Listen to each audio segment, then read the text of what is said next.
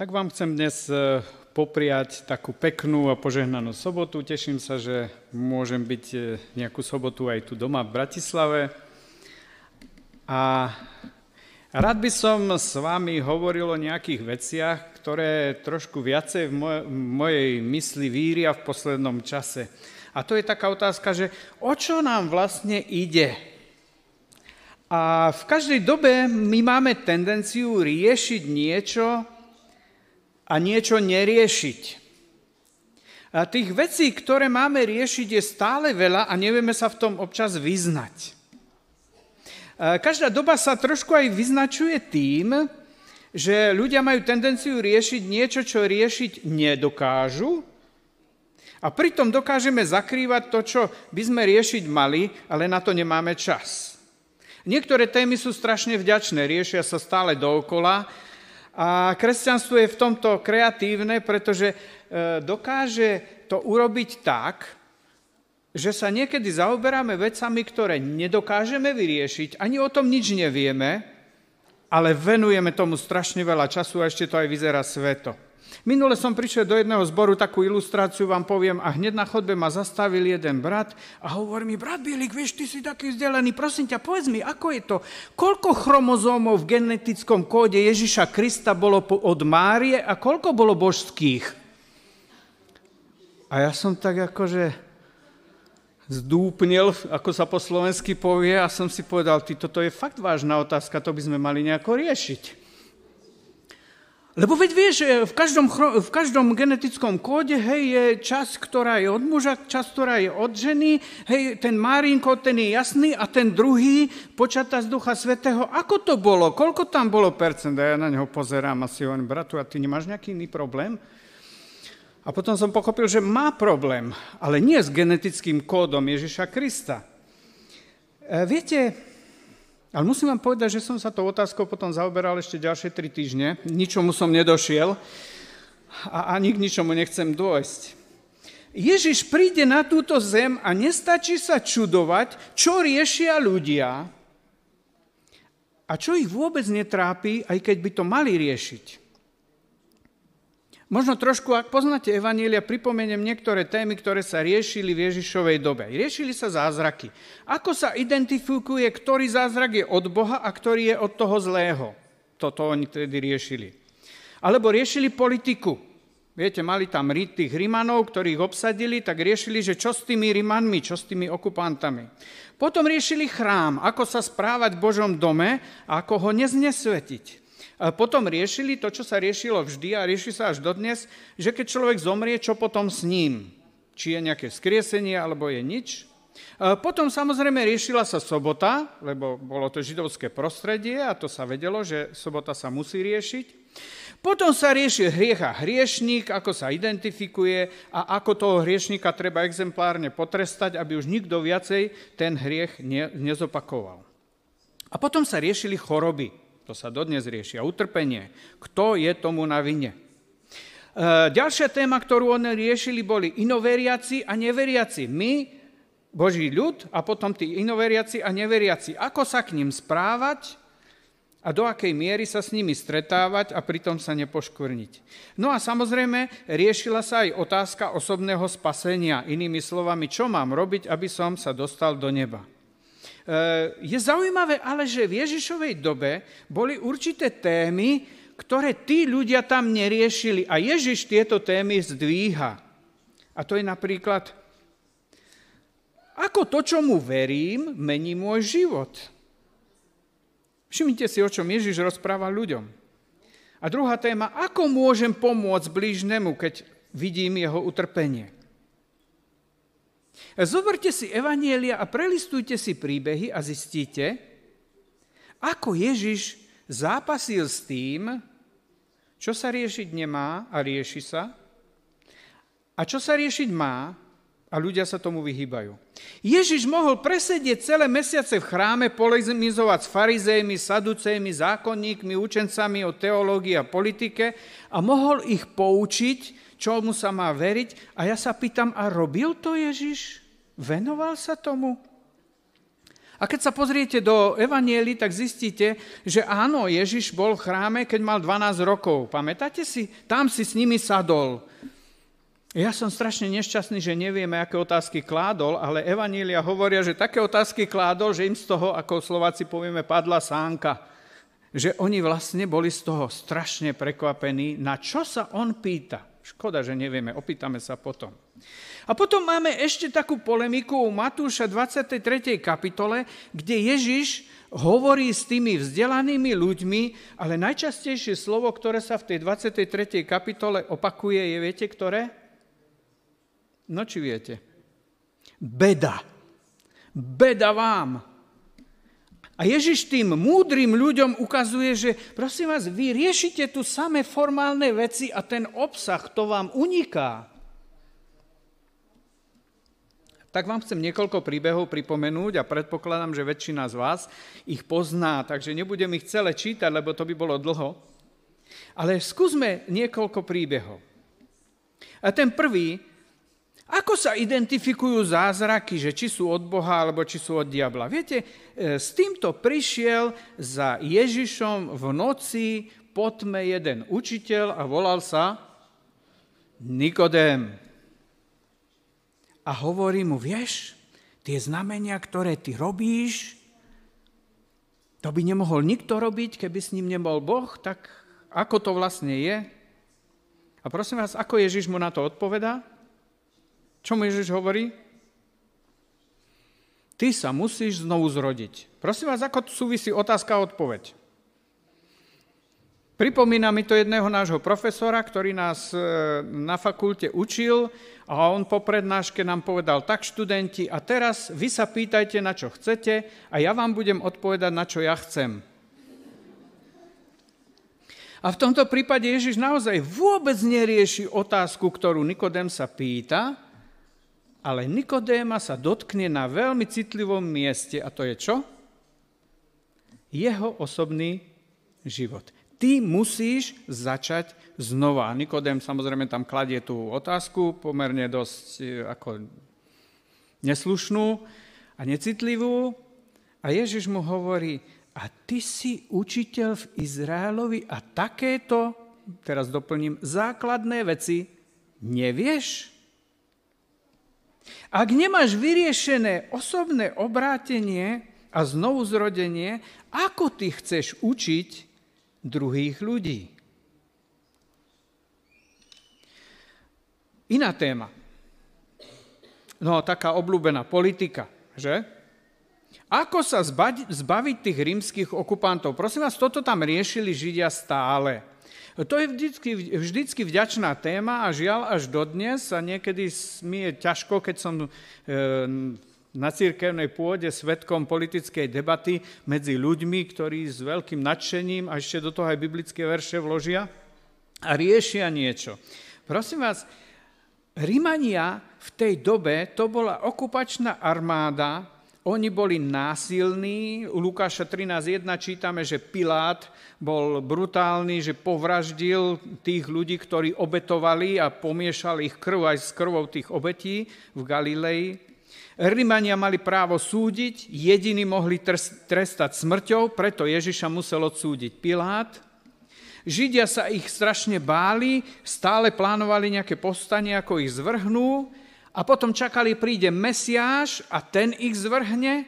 Prosím vás, táto myšlienka bola silná. Ešte Ježiš aj po vzkriesení dostal akú otázku od učeníkov?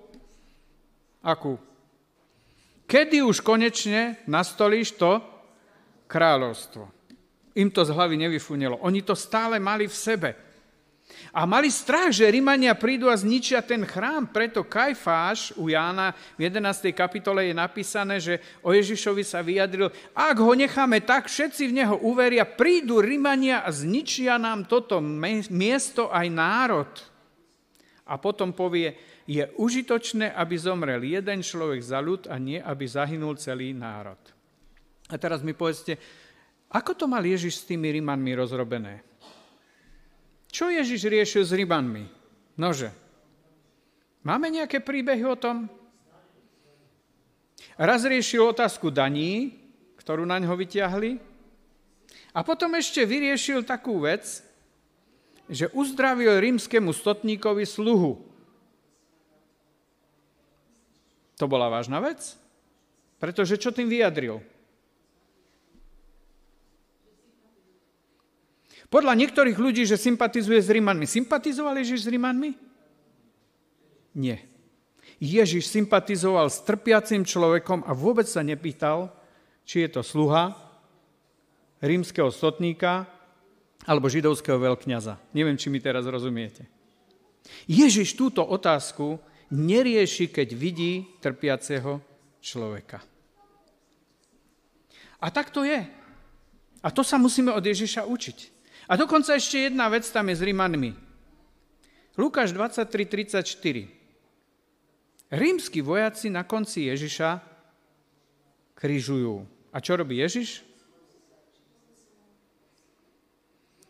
Ježiš hovorí, Otče, odpustím, lebo oni ani nevedia, čo činia. Ježiš sa za týchto ľudí modli. Nie preto, že boli nepriatelia národa, ale v tomto prípade to bolo veľmi osobné. Prepačte, keď vám niekto blíži, tak to je dosť osobné. A keď vám niekto blíži takým spôsobom, ako je tam, tak to je veľmi kruté. A viete, čo na konci sa, čoho sa na konci Ježiš dožije?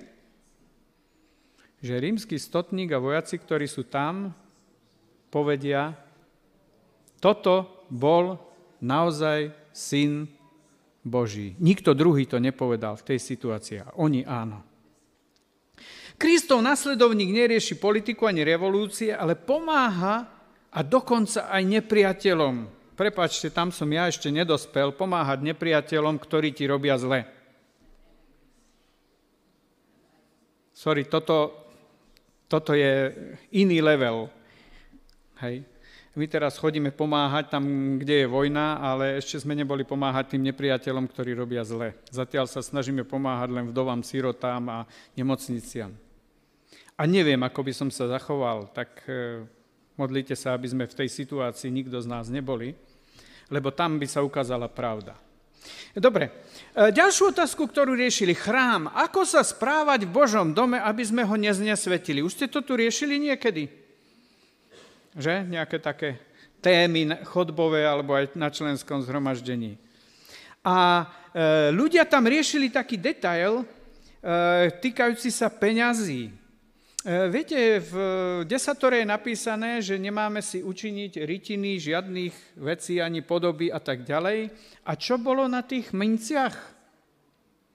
Podoba. Koho podoba? Rímskeho cisára, toho krutého, ktorý spôsobil toľko utrpenia.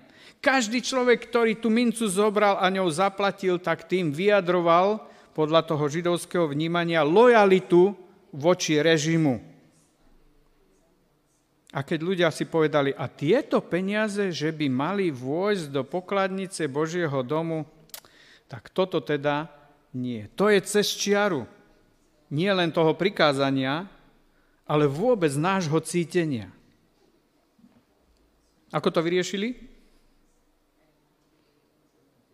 Každá minca, ktorá vstupuje do chrámu, musí sa najprv zameniť, takže tam bol taký ten exchange office, ako to poznáte cestovatelia, a tam sa diali veci. A keď Ježiš prišiel, tak Ježiš e, vojde do chrámu a čo Ježiš rieši? Čo Ježiš povie? Čo povedal? Bratia, sestry, vy ste tu tak verní Pánu Bohu, to až Pán Boh z neba sa musí čudovať, že vy ešte aj tú mincu dokážete premeniť, aby ste nepoškvrnili Boží dom. Hej? Čo tam je? To je jediný príbeh, kde čítame, že Ježiš zobral nejaký predmet do ruky a robil tam poriadok a prevracal stoly a povedal, že nerobte z domu môjho otca, čo? Pelech lotrov. To je dosť hrubé z Ježišových úst. Ale to, čo je zaujímavé, je, že čo sa udialo potom. V chráme k nemu prišli slepí a chromí, Matúš 21.14, on ich uzdravoval a keď videli divy, ktoré robil a deti v chráme volali Hosana synovi Dávidomu, tak keď toto videli zákonníci, tí sa nahnevali. Zaujímavé. Ježiš vlastne ukazuje, že Boží dom je na čo? Aby sa tam ľudia cítili v Božej prítomnosti, aby sme tam ľuďom prejavili lásku a obetavosť a pomoc, aby deti mali vo zbore radosť a oslavovali, spievali hospodinovi. No a samozrejme, vážení bratia, toto nejako moc nemohli, takže ich to nahnevalo. Všimnite si, čo riešime my a čo rieši Ježiš. E, poďme ešte k inému príbehu. To, čo ľudia riešili v tej dobe, bolo, že či existuje vzkriesenie. Viete, že čo bude po smrti. Bola celá jedna skupina veriacich, vtedy ty si hovorili saduceji a oni neverili ani v anielov, ani v žiadne duchovné veci, ani vo vzkriesenie. Viete, lebo to sa nedá vlastne dokázať. Čiže to, čo sa nedá dokázať, to neexistuje. Trošku mi to pripomína ako naši ateisti, ktorí ste staršieho vydania, tak viete, že ako nás to vtedy učili. Čo sa nevie dokázať, to vlastne neexistuje. Takže sa dokázalo, že Boh vlastne neexistuje, čiže dokážete dokázať aj to, čo neexistuje. Tak, a aby to skomplikovali, tak si vymysleli príbeh o žene, ktorá sa sedemkrát vydala, neviem, či to bolo vymyslené alebo reálne, ale mohlo aj také byť. A teda, ak by to vzkriesenie bolo, tak predstavte si tú trápnu situáciu.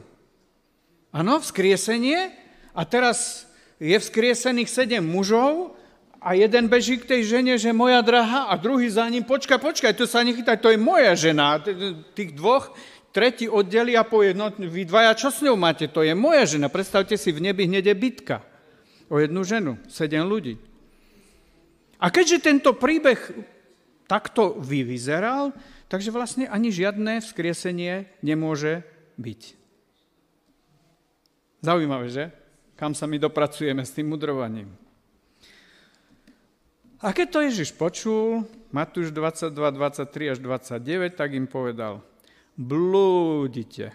Po slovensky by sme povedali, vy ste úplne mimo, lebo nepoznáte ani písmo, ani Božiu moc. Prepačte, Ježiš nedebatoval s nimi o vzkriesení, ale Ježiš čo?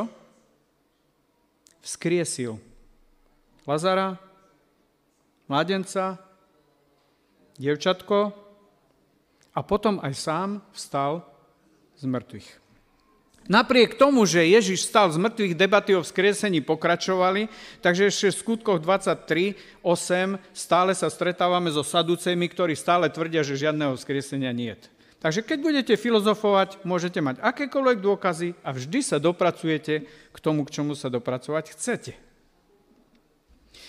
Dobre, ďalšia téma. Ja trošku tak len nahadzujem niektoré témy a vy si doplňte tam tie príbehy, ste už dospelí, E, ktoré vám ukážu, ako to vlastne Ježiš videl. E, napríklad sobota. Sobota sa riešilo, čo sa smie a čo sa nesmie. Keď som bol na teologickej fakulte, tak som robil svoju prácu záverečnú na tému Talmudické výroky o sobote. A to nám dal profesor, ktorý vedel, že my sme adventisti a vedel, že sobota je pre nás taká téma, takže som si to mal príležitosť preštudovať. V Talmude je vymenovaných 39 zakázaných prác, ktoré sa v sobotu nerobia. A ku každej z tých, tri, nemôže ich byť 40, lebo to 40 je číslo dokonalosti, takže 39 ich môže byť. A k tej každej z tých 39 prác bolo 39 odvodených prác, ktoré sú ako keby súčasťou tej jednej zakázanej práce. A strašne zaujímavé veci tam boli. Na niektorých som sa naozaj musel pobaviť a jedna bola napríklad taká, že e, v sobotu sa nesmie zdvíhať žiadne, prí, žiadne predmety, viete, lebo keď predmet zdvíhate a prenášate ho z miesta A na miesto B, tak konáte prácu. Ale potom nastala debata, že keď zoberiete do ruky dieťa a ho zdvíhate, je to práca, alebo nie je to práca? Ideme hlasovať na tú tému. A väčšina rabínov povedala, že zdvíhať dieťa nie je problém, lebo dieťa nie je predmet. Ale potom prišla ďalšia otázka, ale čo keď dieťa drží v ruke predmet?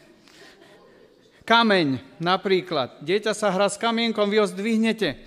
A tu už sa rabíni rozdelili a jeden rabín bol Šamaj a Šamajová škola tvrdila, že keď dieťa nesie predmet a ty ho dvihneš, tak dvíhaš pomocou dieťaťa predmet, čo je zakázaná činnosť na sobotu a mal by si sa z toho ísť nejakým spôsobom ospravedlniť a žiadať o odpustenie. Na čo rabín Hillel povedal, že ty vlastne dvíhaš dieťa a to, že dieťa drží v rukách predmety, je problém toho dieťaťa a nie tvoj. A keď takto pokračujete, tak si poviete, a to, čo si hovoria, vo co tady de? Čo my tu vlastne riešime? A do toho vôjde človek a povie pamätný výrok, sobota je učinená pre človeka a nie človek pre sobotu. A to má pokračovanie. A to pokračovanie je aké? Preto sa v sobotu smie dobre robiť. Dobre robiť. A to tam je viackrát. Takisto je to u Matúša. Človek je viacej ako ovca. Preto sa smie v sobotu dobre robiť. Ježiš nerieši to, čo sa nesmie, ale Ježiš si kladie otázku, čo dobré by som mohol dnes ešte urobiť niekomu z mojich blížnych, ktorí sú tu so mnou, aby som tým oslávil Pána Boha a aby všetci mali radosť. Ježiš nerieši v náboženstve formu, ale Ježiš rieši obsah. Ježiš nehovorí, čo sa nemá, ale čo sa má. A čo sa vlastne má? Má sa pomáhať. Má sa robiť dobre. Ešte vládzate? Či už... Hej? Keď už poviete, že už mám pristať, tak ja to ukončím. Dobre, ešte som nejaký príbeh našiel. Napríklad hriech a hriešník. To je taká téma, ktorá je tak ako v podhubi toho kresťanstva vždy. A väčšinou sa riešilo, ako sa od hriešníkov dištancovať, lebo keď ja ukážem, že niekto je horší odo mňa, tak to potom ja vyzerám o to lepšie, svetejší, a Ježiš tam má aj taký prípad, že farizeus a publikán sa modlili, poznáte to Lukáš 18, 11, ak máte Bibliu, tak toto si tam vyznačte. Farizej stál ďaleko a v duchu sa modlil a hovoril, Bože, ďakujem ti, že nie som ako ostatní ľudia. No to je tiež už len modlitba vydierači, nespravodliví, cudzoložníci a potom, že ako tento, neviem, ktorým smerom mám ukázať, mýtnik, hej, colník, a colníci to boli tí, čo spolupracovali s tými Rimanmi a to bola úplná spodina tej spoločnosti. Ak niekto kolaboroval s Rimanmi, tak s ním sa nikto nebavil. A on potom hovorí, pane, ja nie som takýto, ja toto a toto nerobím. A čo robím? Dva razy do týždňa dávam desiatky zo všetkého, čo... Eh, pardon, dva razy do týždňa sa postím a dávam desiatky zo všetkého, čo získam. A potom je tam ten druhý, to je ten colník, mýtnik, kolaborant rímsky. Stál v diálke, neodvážil sa ani len oči zdvihnúť, nebubil sa do prs a hovoril, Bože, buď milostivý mne, hriešnemu. A vy viete, aký ten príbeh má rozuzlenie. Ježiš hovorí, tam ten odišiel ospravedlnený. E, podobný príbeh e, s hriešníkmi nachádzame u Jána v 8. kapitole, keď je tam ten príbeh o tom, ako ženu prichytili pri cudzoložstve a išli ju kameňovať. Poznáte všetci ten príbeh? Viete, čo je zaujímavé? V židovskom zákone je napísané, že keď niekoho prichytili pri cudzoložstve, doviedli obidvoch a ukameňovali obidvoch. A v tomto prípade prichytili ženu pri cudzoložstve a chlap tam nebol. Úžasné, že? Tá kreativita my sme úžasní. Prosím vás, čo rieši Ježiš? Čo Ježiš rieši? On hovorí, oni ťa neodsúdili, ani ja ťa neodsúdzem. Choď a už viac nehreš. Ježiš nehovorí, to je v poriadku, to už v tejto dobe neriešime takéto veci. Ježiš hovorí, áno, to, čo ty si urobila, to je problém. Ale ty musíš ísť a už viac to neopakovať. Kresťan nerieši seba, neporovnáva sa s horšími, aby vyzeral lepší, ale, a zase to slovo, pomáha druhým dáva im šancu na pokánie a obrátenie. Minule som prišiel do jedného zboru a hovoril mi jedna sestra už pri dverách, ty budeš kázať, no to zase budeš celý deň rozprávať, že máme pomáhať. No ale prosím vás, ja som to z tých evanelí nejako tam vyčítal a o tom bol ten Ježišov život a preto si musíme tam brať príklad. No a potom sú choroby a utrpenie. Prosím vás, keď niekto ochorí alebo čo si sa stane, čo my riešime? Čo riešime? Kto je na vine? Prečo ochorel? My ideme naštíviť človeka, samozrejme on sa pýta, hej, ja som sa tiež pýtal, keď mi povedala lekárka diagnozu a prečo ja, hej, a, no. A boli nejakí ľudia, ktorí ma navštívili a hneď mi dali vysvetlenie. Strašne mi to pomohlo. Hej, no, doteraz. A my kladieme otázku, kto je na vine. Jan 9. kapitola, Druhý verš, človek slepý od narodenia a ľudia si kladú otázku, kto zhrešil a aké mali riešenie? Aké? Buď on, alebo rodičia. A Ježiš to rieši? Čo Ježiš rieši? Jak Ježiš odpoveda? Tak on alebo rodičia? Viete, ja chápem, že keď niekto robí niečo zlé systematicky a navodí si kvôli tomu nejakú chorobu, tak si to sám zapričinil. Ale čo s tým dieťaťom, ktoré sa narodí a nevidí, čo zle urobilo? A tak sa to zvali na tých rodičov. Ježiš hovorí, ľudia, vy ste úplne mimo, keď vy hľadáte príčinu. Toto všetko sa stalo na to, aby my sme mu pomohli a bol oslavený nebeský Otec. A tak nie sme tu na to, aby sme mudrovali o chorobách, ale aby sme pomáhali. No a potom možno ešte otázka inoveriaci a neveriaci. Ako sa k ním správať? Viete, a tu, ma pripomín, tu sa mi pripomenul jeden príbeh, ako e, Ježiš sa stretol e, so Samaritánkou a ona vniesla otázku. A ona čo za otázku kladie? na ktorom vrchu sa vlastne má modliť. Inými slovami po slovensky, keby sme to povedali, či máme chodiť Židia vtedy mali do toho chrámu, ktorý je na vrchu Gerizim, alebo do tohoto chrámu, ktorý je v Jeruzaleme. A inými slovami povedané dnešnou rečou, v ktorom chráme ten pán Boh je viac prítomný. A Ježiš akú odpoveď dáva? Ježiš hovorí, ani na tom kopci, ani na tom kopci, to sa ma nepýtaj. Uctievači sú tí, ktorí uctievajú v duchu a v pravde. Pána Boha, uctievanie Pána Boha nie je viazané na ten či onen kostol, ale na to, čo prežívam srdci. A mohli by sme potom debatovať, ako sa cíti neadventista v adventistickej modlitebne a adventista v, ne, v neadventistickej opačne. A oni vtedy opovrhovali Samaritánmi, ale Ježiš, ten tam išiel a on sa s tou ženou rozpráva a prosím vás, čo on jej hovorí? Ako jej dal odpoveď hlavnú? Priveď mi svojho muža. A Ježiš znovu je hovorí, prosím ťa, ja to teraz trošku tak parafrazujem, ty sa nesnaž odbočovať od témy, čo není tvoj problém, na ktorom kopci sa treba modliť. To nie je problém, ktorý ty potrebuješ riešiť. Problém, ktorý ty potrebuješ riešiť, že si už mala koľkých tam mužov? A ten, s ktorým teraz žiješ, to zase není tvoj chlap. A žena príde k poznaniu a hovorí, to je prorok. Ako prišiel na to, že je prorok? Lebo videl do jej srdca. Ona to proroctvo v ňom neobjavila podľa toho, že je prorok, že na ktorom kopci sa má uctievať. Ježiš tú tému dáva úplne bokom, lebo vie, že túto tému nikdy nevyriešime a k ničomu to nevedie. Problém, ktorý treba riešiť, je to, čo ty máš vo svojom srdci.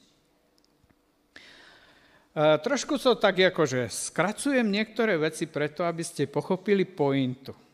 A možno posledná téma je osobné spasenie. Znalec zákona príde a hovorí, učiteľ, čo mám robiť, aby som sa stal dedičom väčšného života? Poznáte ten príbeh? A čo mu Ježiš povie? Preskočím tú teóriu a Ježiš mu porozpráva príbeh o milosrdnom Samaritánovi a povie mu, ktorý bol blížny? Ten, ktorý, a zase to slovo, ktorý mu pomohol. A tak vlastne spoločný menovateľ toho, čo riešia ľudia, je, že my riešime ja, moje, seba a potláčame druhých.